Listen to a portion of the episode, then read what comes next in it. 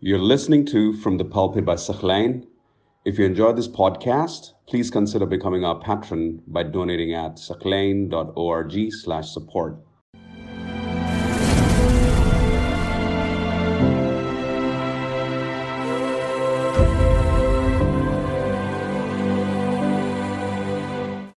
The question says, how do we balance the need to know the truth of the oppression of Lady Fatima alayhi salam and the importance of maintaining unity and avoiding confrontation with members of other sects?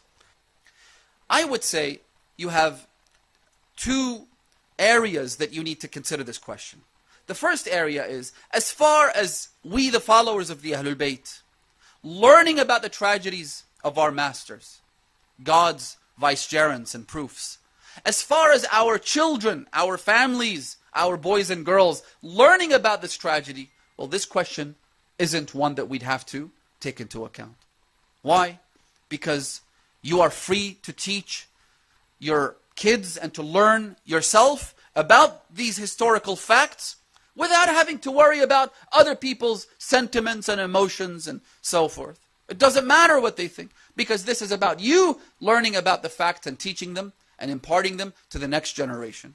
So let's not mix this with the premise of this question, because the premise of the question says that there's going to be strife and discord and disunity and whatnot, not as far as you learning about these facts are concerned, number one. Number two, when it comes to conveying the message to other people, first of all, you don't have to convey this to every single person. You don't have to speak of these facts to every non-Shia or to every non-Muslim. When you fear that presenting these facts to the other side could cause a backlash, could provoke a violent reaction, which is what we've seen over and over again, if you suspect that that is a distinct possibility, then simply refrain from talking about it. Now, as far as presenting the facts in a manner that is, at least makes it acceptable to the other side, well, we can do that. And we've done that. We've done it for eons. Our scholars, our ulama, our maraji' have done so in the most exquisite manner, by presenting the facts in an objective way, by speaking the truth without being insulting, by referring to the tragedies of Fatima al-Zahra through her sermon, or her two sermons, the first one that she delivered in the Masjid of Rasulullah, and the second one that she delivered to the women of the Muhajireen and the Ansar. Fatima al-Zahra makes reference to these tragedies. Fatima al-Zahra ensures that that distinction is made and maintained. One of our very good friends is an individual who converted into Shia Islam thanks to the sermon of Fatima al-Zahra. And he wrote an entire book that chronicles his journey, and he called it Binuri Fatima Tahtadayt. It was through the light of Fatima that I found guidance. He's a very good friend of ours. He lives in London now. And so, are we able to convey, to communicate the message to others without antagonizing them, without provoking them? Yes, we are. And that is the path that we should choose at, at, at most cases. Yes, there are times when you have to be blunt. I remember once I was asked in a public place, do you consider the companions of the Prophet to be kuffar? And I said, absolutely not. Who says we consider every single companion as a kafir? No, we don't. Again, that's a Wahhabi trope. That's a lie that's perpetuated to make us look as if we hate the Prophet by hating every single one of his companions. Absolutely not. But as far as specific individuals who we believe were hypocrites according to the Holy Quran, well, we have deep reservations about them. And of course, not even the other side will consider them to be infallible. No one says these individuals, these companions who were from every walk of life, they had the good, the bad, and the ugly, and the fifty shades of hypocrite. They had all kinds of people. No one says that they were infallible, that they have to be venerated.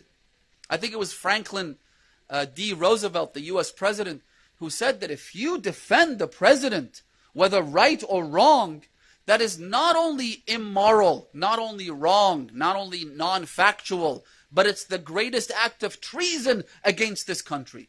You can't just sit there and defend every single act that the companions did, all in the name of Adalat al-Sahaba, because they were all righteous, because they were all going to end up in paradise. They murdered each other, for crying out loud. How could they all be good? You can be good and be different, sure, but you can't be good and different and kill each other and end up going to paradise nonetheless. This is just a farcical joke. Not only is it illogical, it, it, it, it, it, it makes a mockery of this religion, it makes a mockery of our intellect and of logic itself. So, do we have reservations against those individuals? You betcha. Do we have criticisms of their actions? Absolutely. Can we highlight the grievances of Rasulullah and his family and his children without upsetting someone? God, I hope we can. Charlie Hebdo, the French uh, publication, insults the Holy Prophet sallallahu alaihi wa alihi. Do the Muslims say, let's not say anything? Because if we come out, if we protest, if we speak out against their insults uh, against Rasulullah sallallahu alaihi wa alihi, we might insult the French Republic. We might insult French people. Because Charlie Hebdo is so venerated and respected in France. Nobody says that. It is our sentiments that have to be respected, not theirs. Who cares if they're insulted or upset? They've insulted Rasulullah. And in this case, they're the ones who hurt the daughter of Rasulullah. They're the ones who ambushed the house of Rasulullah.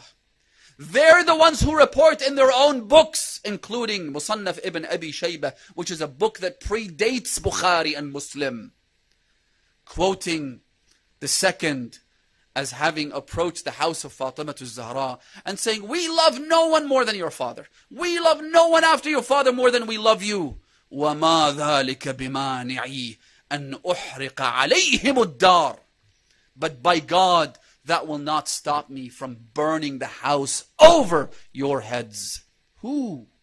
Ali, Fatima, Al Hassan, Al Hussein, Zainab. Fatima, who was pregnant. They report this in their own books, through an authentic chain. And we have to think about what upsets them and what doesn't upset them. And, you know, just kind of always treating them in a manner that makes sure that they're always happy. We're not being insulting. We're not trying to uh, provoke anyone to blow themselves up. Wallahi, we don't want you to blow yourselves up. What we do want from you is maybe a little understanding, a little sympathy, to take those blinders off, to see the truth for what it is.